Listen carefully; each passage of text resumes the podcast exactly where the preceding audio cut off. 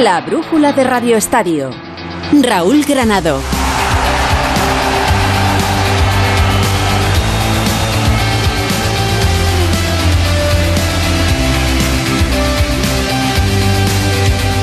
¿Qué tal? Muy buenas tardes, es martes 16 de agosto, están pasando muchas cosas en el mundo del deporte y es que ha arrancado ya la Liga en Primera y en Segunda División durante todo el fin de semana, lo han escuchado en el Radio Estadio Onda Cero con todos los partidos en Primera y en Segunda, una Primera División que nos deja un liderato que comparten entre varios equipos que han conseguido esos 3 puntos del primero al séptimo, pero encabezando la clasificación el Villarreal para encontrar Atlético de Madrid, que es segundo, tercero Betis, cuarto Real Madrid, quinto Osasuna y sexta la Real Sociedad. El Barça ahora mismo, 11ª posición después de esta primera jornada y después de cosechar ese empate a cero contra el Rayo Vallecano en el Camp Nou. Pero es un gran día porque hemos tenido buenas noticias. Han llegado desde Múnich en el Europeo de Atletismo, donde ha habido 2 medallas para la delegación española en los 35 kilómetros marcha, tanto masculino como femenino, Miguel Ángel López y Raquel González. Un sueño, ¿no? Ganar de esta manera. Ha sido muy duro hacer esos 30 kilómetros en solitario. Cuando uno va decidido y sabe lo que quiere, pues la verdad es todo más fácil. Ha sido muy dura, pero a la vez muy bonita, muy emocionante. La verdad que ha sido espectacular. Teníamos el circuito lleno de gente de casa, animando a tope. Cerrar la temporada con una medalla de plata en un campeonato de Europa, pues sensacional.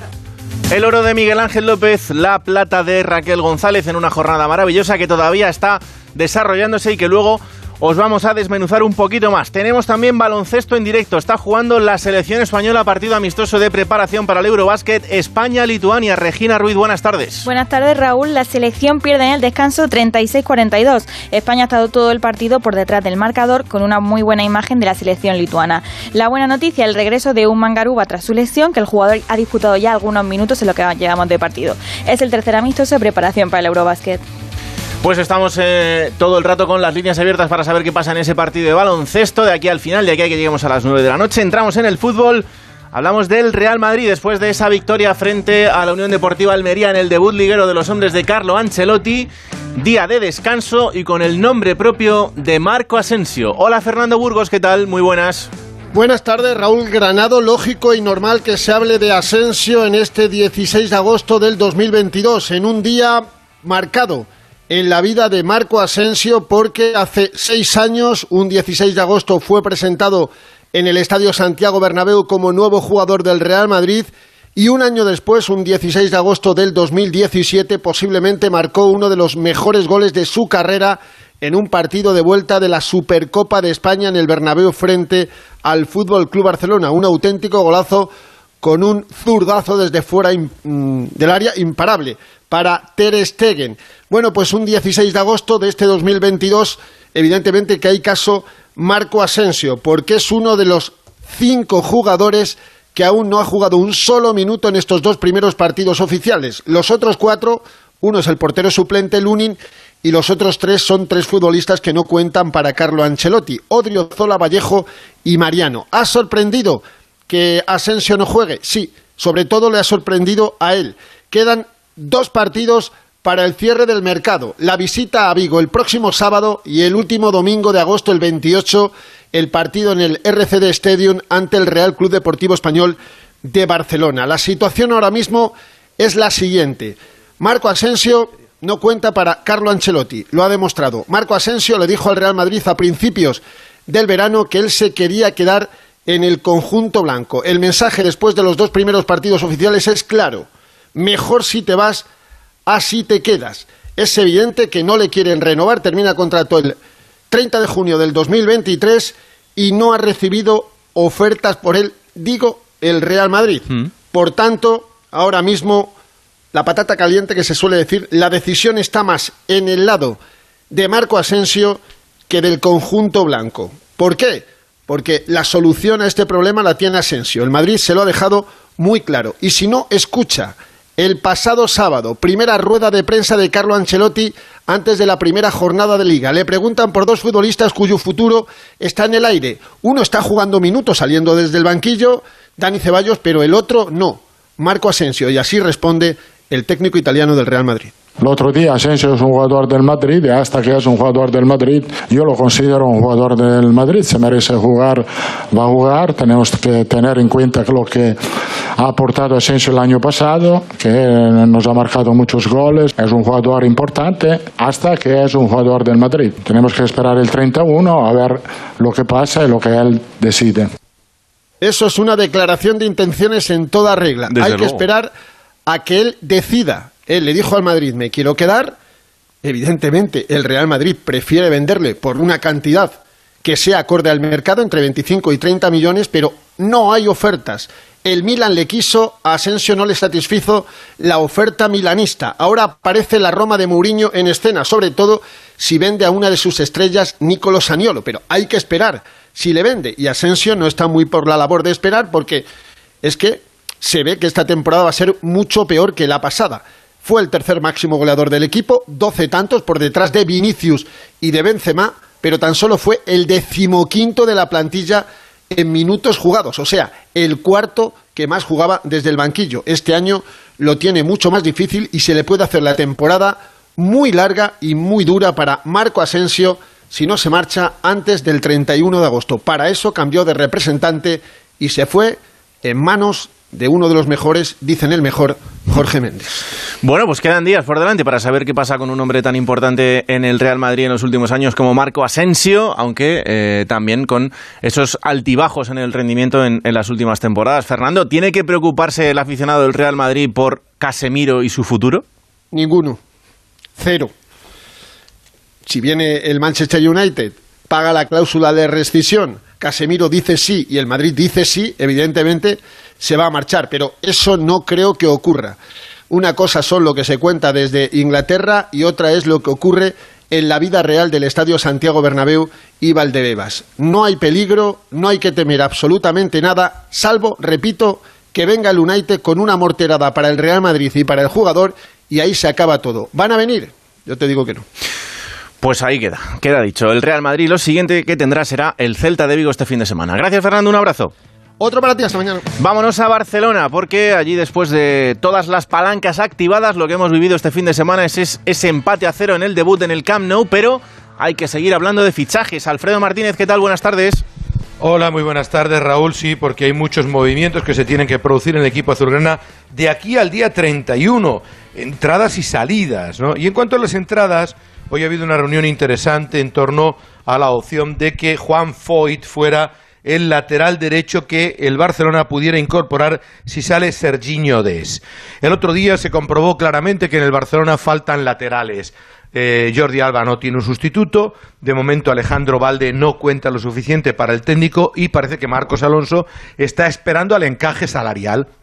Cuando ya se produzcan las salidas y se le puede inscribir, se pagan los 8 millones de euros que pide el conjunto londinense y, por tanto, conseguirá que llegue al conjunto azulgrana. Pero en la banda derecha, de momento, no había una alternativa a Azpilicueta. Una vez que Azpilicueta se quedó en el Chelsea, el Barcelona necesita un jugador. Y hay dos nombres propios. Uno es el de Juan Foyth, el argentino del Villarreal, que ya interesó al Barcelona cuando jugaba en el Tottenham, pero que tiene un pero importante. Su cláusula de rescisión es de 42 millones de euros, absolutamente prohibitiva. Hoy su representante ha estado reunido con Matteo Alemán. El otro aspirante a esa plaza, también en el fútbol europeo, es Menier, el belga del Borussia de Dortmund, pero tampoco Borussia Dortmund está por la labor de dejarle salir, así que se le está complicando y mucho al Barcelona este capítulo, pero evidentemente antes de entrar dejen salir. Evidentemente, y trabajo hay en ese sentido. ¿Cómo ha sido los días después de ese debut liguero y sobre todo qué dudas se ha generado después de ese empate a cero frente al Rayo Vallecano?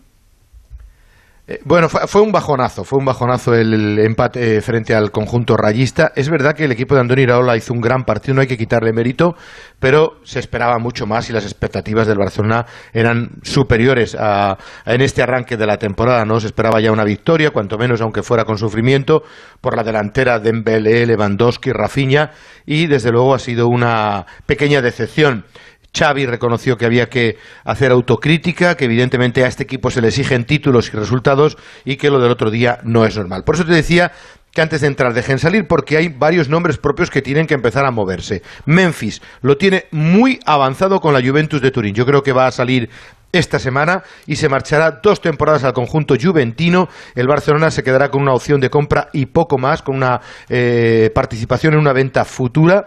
Aubameyang hoy ha llegado desde Londres, donde ha estado de vacaciones estos 2 días festivos, hasta que ha vuelto a entrenar por la tarde el equipo, y parece que tiene mucho mercado, le quieren muchos equipos, pero el Barcelona prefiere que se quede en el conjunto azulgrana. Y luego están otros nombres propios en el disparadero, como podrían ser el de los capitanes, tanto Busquets como Gerard Piqué, sí, que tienen que negociar una rebaja salarial importante, porque si no, el Barcelona no podría inscribir a Koundé, que tienen prometido inscribirle a lo largo de esta semana para que pueda jugar el próximo fin de semana frente a la Real Sociedad. Así como te puedes imaginar, tremendo trabajo en las oficinas para que el Barcelona empiece a coger ya el color definitivo antes de terminar el mes de agosto. Mucho trabajo por delante, incluso ahora con una valla nueva en esa puerta de la oficina de Matteo Alemany para que no haya... nadie le grabe. Claro, que no haya miradas indiscretas en estos días por delante, en el que en esas oficinas hay que dejar salir para seguir entrando futbolistas. Gracias, Alfredo. Hasta luego, Raúl. Un abrazo. Vamos hasta Villarreal porque, como decía Alfredo, el nombre del día es el de Juan Foyth y esa relación, ese posible fichaje con el Fútbol Club Barcelona, que hoy ha quedado también muy claro. Hola, Víctor Frank, ¿qué tal? Buenas tardes. ¿Qué tal, Raúl? Buenas tardes. Sí, lo tiene clarísimo el Villarreal. Una vez se ha conocido ese interés del Barcelona, ha comunicado, primero de todo, que todavía no existe ningún tipo de oferta oficial por el futbolista, pero ya ha dado una respuesta antes de que esta pueda llegar, que esa cláusula es de 42 millones, como decía Alfredo, y que bajo ningún concepto va a negociar el Villarreal una posible venta del futbolista. Es el primer nombre de la jornada en otros muchos que tiene el Villarreal, por ejemplo, el de Giovanni Lo Celso, el gran objetivo del verano, que tras firmar el domingo ya ha entrenado con el equipo y cuyo objetivo es poder jugar este jueves en el partido de previa de Conference League ante el Hajduk Split. Esta mañana ha sido presentado y ha dejado claro que su objetivo siempre fue regresar al Villarreal. Y como dije desde el primer día que llegué acá, me hicieron sentir muy cómodo, tanto el club como el cuerpo técnico, mis compañeros, que se vio un equipo muy competitivo a nivel no solo local en España, sino a nivel europeo, y bueno, tenía muchas ganas de seguir bajo este proyecto, con muchos objetivos por delante. Entonces, si a la liga, conocía al club, conocía a los compañeros, y bueno, eso hizo que a la hora de poner en la balanza todas las cosas me decida por estar acá. Buen futbolista para un proyecto que ha arrancado con ese liderato después de la victoria contundente 0-3 frente al Real Valladolid, y que hace que el Villarreal sea el líder de Primera División en un día en el que también hemos escuchado a Roch Nogueroles hablando de otro de los nombres propios que se ha vinculado con el submarino amarillo, Víctor. Sí, uno de los rumores del verano, como es el caso del delantero nigeriano del Almería, Sadik, del que los rumores decían el Villarreal iba a pagar cerca de 30 millones de euros. Contundente al respecto el consejero delegado del club, Fernando Ros. Los rumores, dice, son únicamente fruto del entorno y de los representantes, y pese a que el Villarreal preguntó hace meses por el futbolista, dice, no tiene ningún interés por el jugador. Esto decía esta mañana. Estábamos trabajando, pero es que no sé, preguntarle a su entorno, porque si yo creo que tendríamos, si hiciésemos caso a la prensa o a la pseudo prensa o a las redes sociales, tenemos 284 futbolistas. No sé, es que sinceramente es como si me preguntas si vamos a llegar a Júpiter, tal, pues es que es exactamente lo mismo que tal, preguntar por otro lado, porque es que aquí nadie sabe nada de eso. O sea, que ni van a ir a Júpiter ni van a fichar a Sadik. Lo que sí que está claro es que muy pronto van a haber salidas en el Villarreal. La primera es Tupiñán, que está ya en Inglaterra para fichar por el Brighton, cerca de 23 millones de euros. Se negocian también las salidas de Bulaidia y Paco Alcácer, que se podrían cerrar esta semana. Más vale que Sadik no acabe jugando en el Villarreal, porque si no, este corte va a haber que recuperarlo. Pero también es verdad que cuando Roch Noguero les habla así, es que hay que descartar la operación. Gracias, Víctor. Un abrazo. Venga, hasta luego. 15 minutos para llegar a las 9 de la noche. Una tarde tranquila, una playa tranquila. Este verano mereces pasar unas vacaciones tranquilas. Porque con la alarma de Movistar Prosegur te avisan si pasa algo en casa en menos de 29 segundos. Y si fuese necesario, llaman por ti a la policía. Disfruta del verano por 14,90 euros al mes durante 3 meses, contratándola hasta el 7 de septiembre. Infórmate en tiendas Movistar o en el 900 200 730. La vida es como un libro, y cada capítulo es una nueva oportunidad de empezar de cero y vivir algo que nunca hubieras imaginado. Sea cual sea tu próximo capítulo, lo importante es que lo hagas realidad. Porque dentro de una vida hay muchas vidas, y en Cofidis llevamos 30 años ayudándote a vivirlas todas. Entra en cofidis.es y cuenta con nosotros.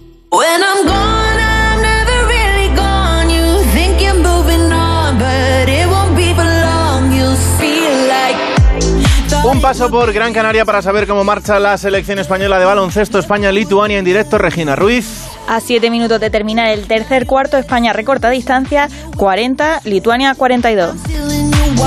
Volvemos al fútbol. El Atlético de Madrid también ha arrancado con victoria. Esta liga es segundo en la clasificación con el mismo resultado que el Villarreal. Ganaba 0-3 al Getafe en el Coliseum Alfonso Pérez. Hola Alejandro Mori, ¿qué tal? Muy buenas.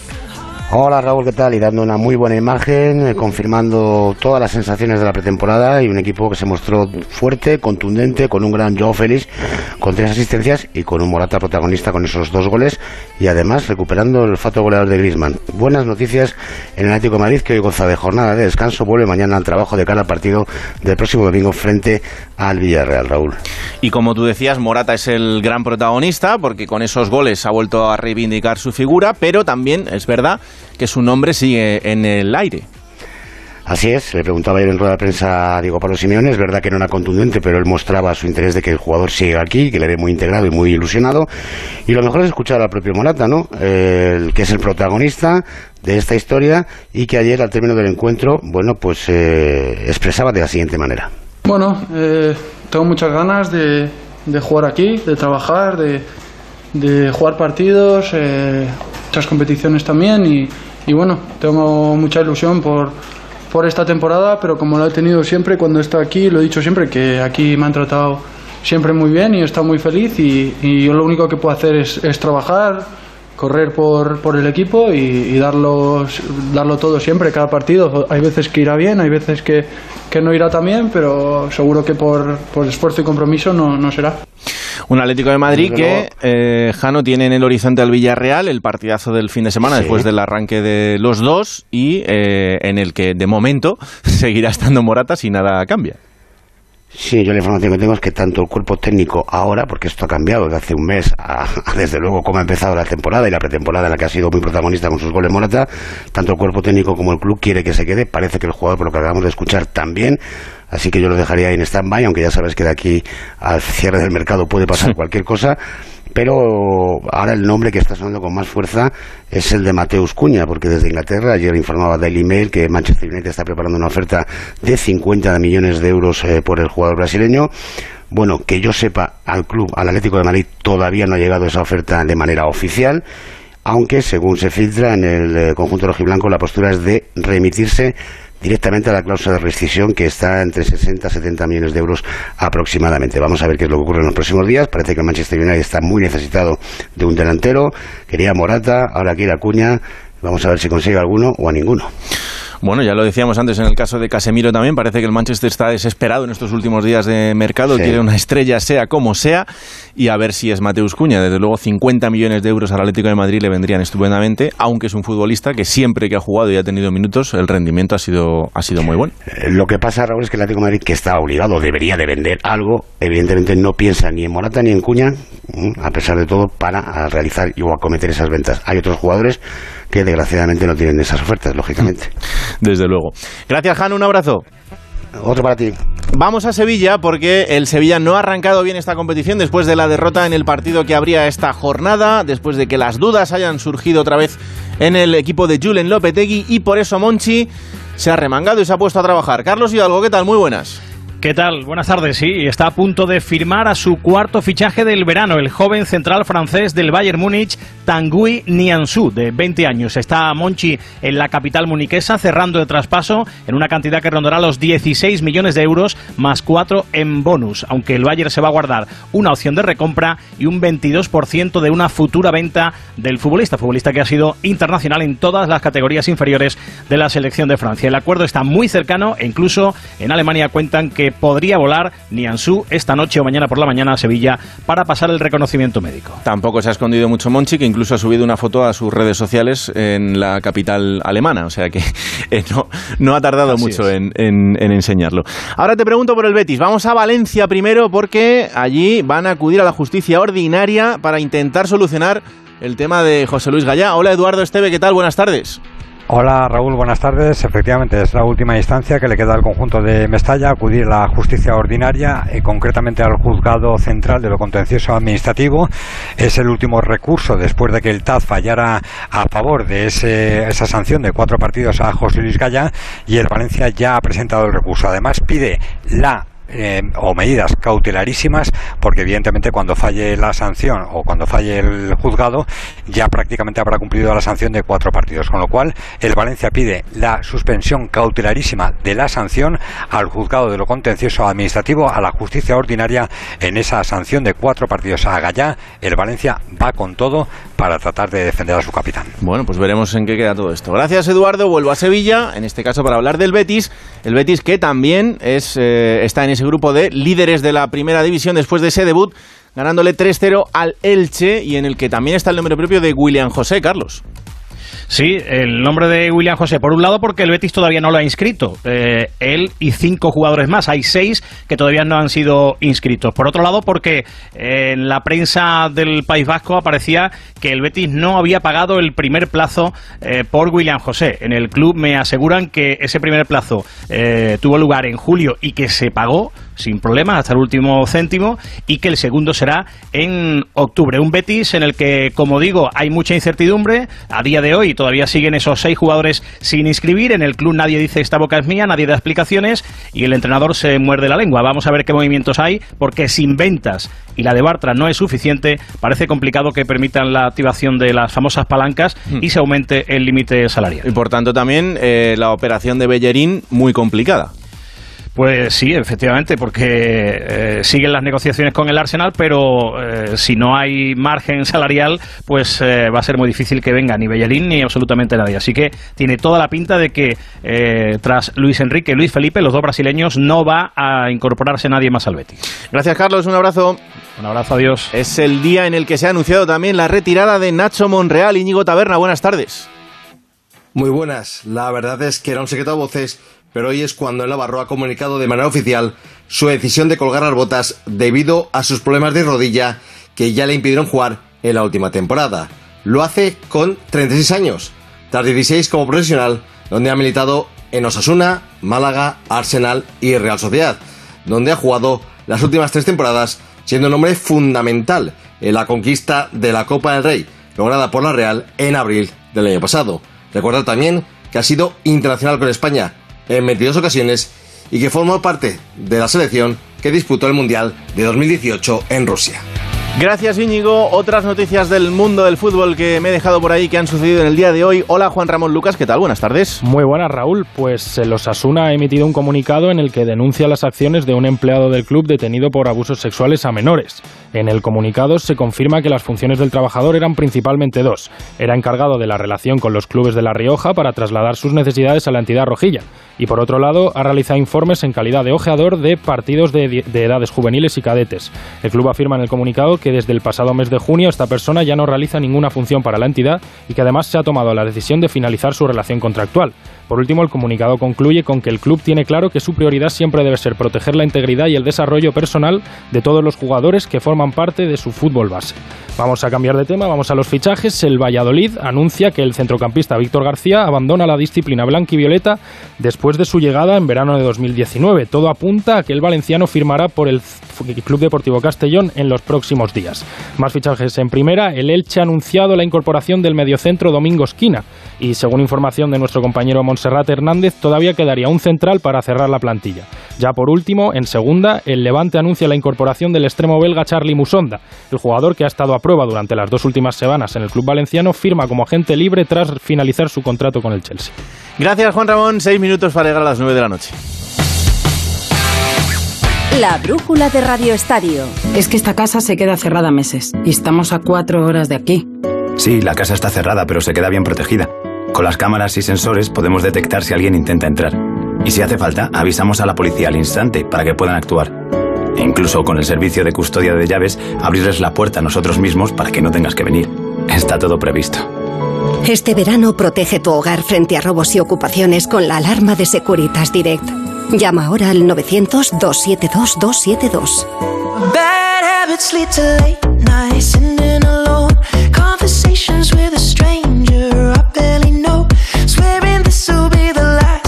Actualidad del fútbol internacional después de otro fin de semana apasionante y también de un mercado internacional que nos tiene muy pendientes. Director de Onda Fútbol, Miguel Venegas, ¿qué tal? Buenas tardes. Hola, Raúl Granado, ¿qué tal? Muy buenas tardes. Bueno, hay protagonismo español en el mercado de fichajes, ¿eh? ¿Sí? Sergio Gómez se va al Manchester City, es el lateral izquierdo que quería Guardiola una vez que no pudo con Cucurella. 11 kilos nada más, viene del Anderlecht, antes estuvo en el Dortmund. Y Fabián Ruiz todavía no es oficial, pero se va a marchar al Paris Saint-Germain, donde hoy, por cierto, ha habido una reunión entre Luis Campos, el director general del club, y Neymar y Mbappé, para limar asperezas por el tema de los penaltis y bueno, todo lo que ha pasado este fin de semana, el partido contra el Montpellier. Y luego hay un partido que se iba a jugar el próximo mes de septiembre, el día 22, un Argentina-Brasil, ¿te acordarás? Sí. El partido que se jugó un ratito en Sao Paulo y aparecieron unos señores con vaqueros y camiseta para parar el partido por el tema COVID, habían falseado algún tema de pasaportes. Bueno, pues Brasil y Argentina se han puesto de acuerdo, van a pagar cada una $150.000 de multa a la OMS, a la Organización Mundial de la Salud, y el partido directamente no se va a jugar. Así que aquel partido ya no hubiera servido para nada porque las dos están clasificadas para el Mundial, claro. Pero aquel partido se quedó en 10 minutos y unos señores entrando al campo. ¿Ves a Marco Asensio jugando en la Roma? Sí, lo veo, la verdad es que sí. Y está la Roma haciendo un equipo bastante majo, así que igual no le vendría mal. La última, ¿entiendes algo del mercado del Manchester United en los últimos días? Uf, ni en los últimos días ni en los últimos tiempos, pero es verdad que están desesperados, ¿eh? Quien haya visto los dos primeros partidos de la temporada del United, todo el quilombo con Cristiano, la verdad es que están muy perdidos y no esperábamos esto de Ten Hag, que es un entrenador aparentemente con un estilo muy marcado, pero están muy muy perdidos. Gracias, Miguel, un abrazo. Abrazo, chao. Hablamos de fútbol femenino. A las 4 de la madrugada de esta noche tendremos el partido del Mundial Sub-20 Australia-España. Ana Rodríguez, ¿qué tal? Muy buenas. A partir de las 4 de la madrugada, Raúl, la selección Sub-20 femenina se juega su pase a los cuartos de final del Mundial ante Australia. Después del empate ante Brasil y la victoria ante las anfitrionas ante Costa Rica, a la selección española le vale el empate para estar en la siguiente ronda de este torneo. Y por otra parte, sigue la pretemporada para los clubes femeninos. Esta vez ha sido el Barça el que ha jugado un amistoso. Ha perdido 1-2 ante otro de los grandes de Europa, ante el Bayern de Múnich. Gracias, Ana. Minuto y resultado en el partido de baloncesto, Regina. A 4 minutos de terminar el tercer cuarto, España 44, Lituania 55. Este España-Lituania del que estamos muy pendientes y al que quiero preguntar su opinión al especialista de baloncesto de esta casa que es Onda Cero, Pepe Catalina. Hola, Pepe, ¿qué tal? Buenas tardes. Hola, Raúl, buenas tardes. ¿Qué te está pareciendo la selección española? Bueno, a ratos, ¿no? Empezó mal con un dominio del equipo lituano, con el poderoso juego interior que tiene, con Valanciunas y Sabonis, mucho ritmo, España menos agresivo de lo que debiera, fue creciendo, avanzaba, según avanzaba el partido, llegó bastante bien al descanso, sobre todo porque Billy Hernán Gómez en ataque ha aprovechado el descanso que le ha dado el seleccionador lituano a los dos pibos, a Valanciunas y Sabonis, que comentábamos antes, pero a España le cuesta defensivamente ser más potente frente a un equipo que tiene bastante calidad, y ofensivamente, donde estamos con un equipo que tiene menos talento, pues en algunos momentos da la sensación de limitación, ¿no? Para poder superar las diferentes situaciones que plantea el equipo lituano. Billy va a hacer un gran partido ofensivamente, pero a España le falta un poco más de consistencia defensiva, de ritmo ofensivo y de que algunos otros jugadores vayan tomando el testigo anotador que dejaron pues todos aquellos que esta vez no han podido ir a la selección. Así que nada, poco a poco, partido de preparación. Si termina con derrota, el jueves habrá la posibilidad de volver a enfrentarse el equipo lituano en el mismo modo que pasó con los griegos, en el que se jugó un ida y vuelta en la misma semana. La última, muy breve, ¿te está dejando buen sabor de boca esta fase de preparación de España? Bueno, está dejando lo que creo que tenía que dejarnos, ¿no?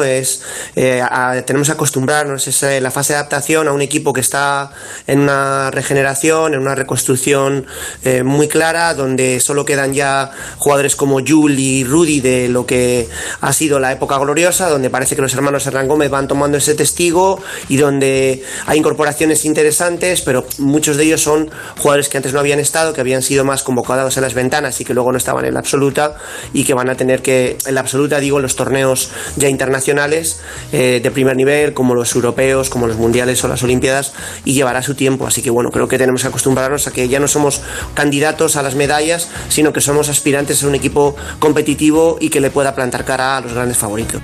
Gracias, Pepe, un abrazo. Otro, buenas noches. Otras noticias que me dejo, Jorge Montoro, ¿qué tal? Muy buenas. Muy buenas, Raúl. Pues en el Master 1000 de Cincinnati están jugando ahora mismo Davidovic contra el australiano Kyrgios, va ganando 2-1, y también Pablo Carreño va ganando a Kecmanovic. A las 11:30, Radio Estadio Noche, con Edu Pidal.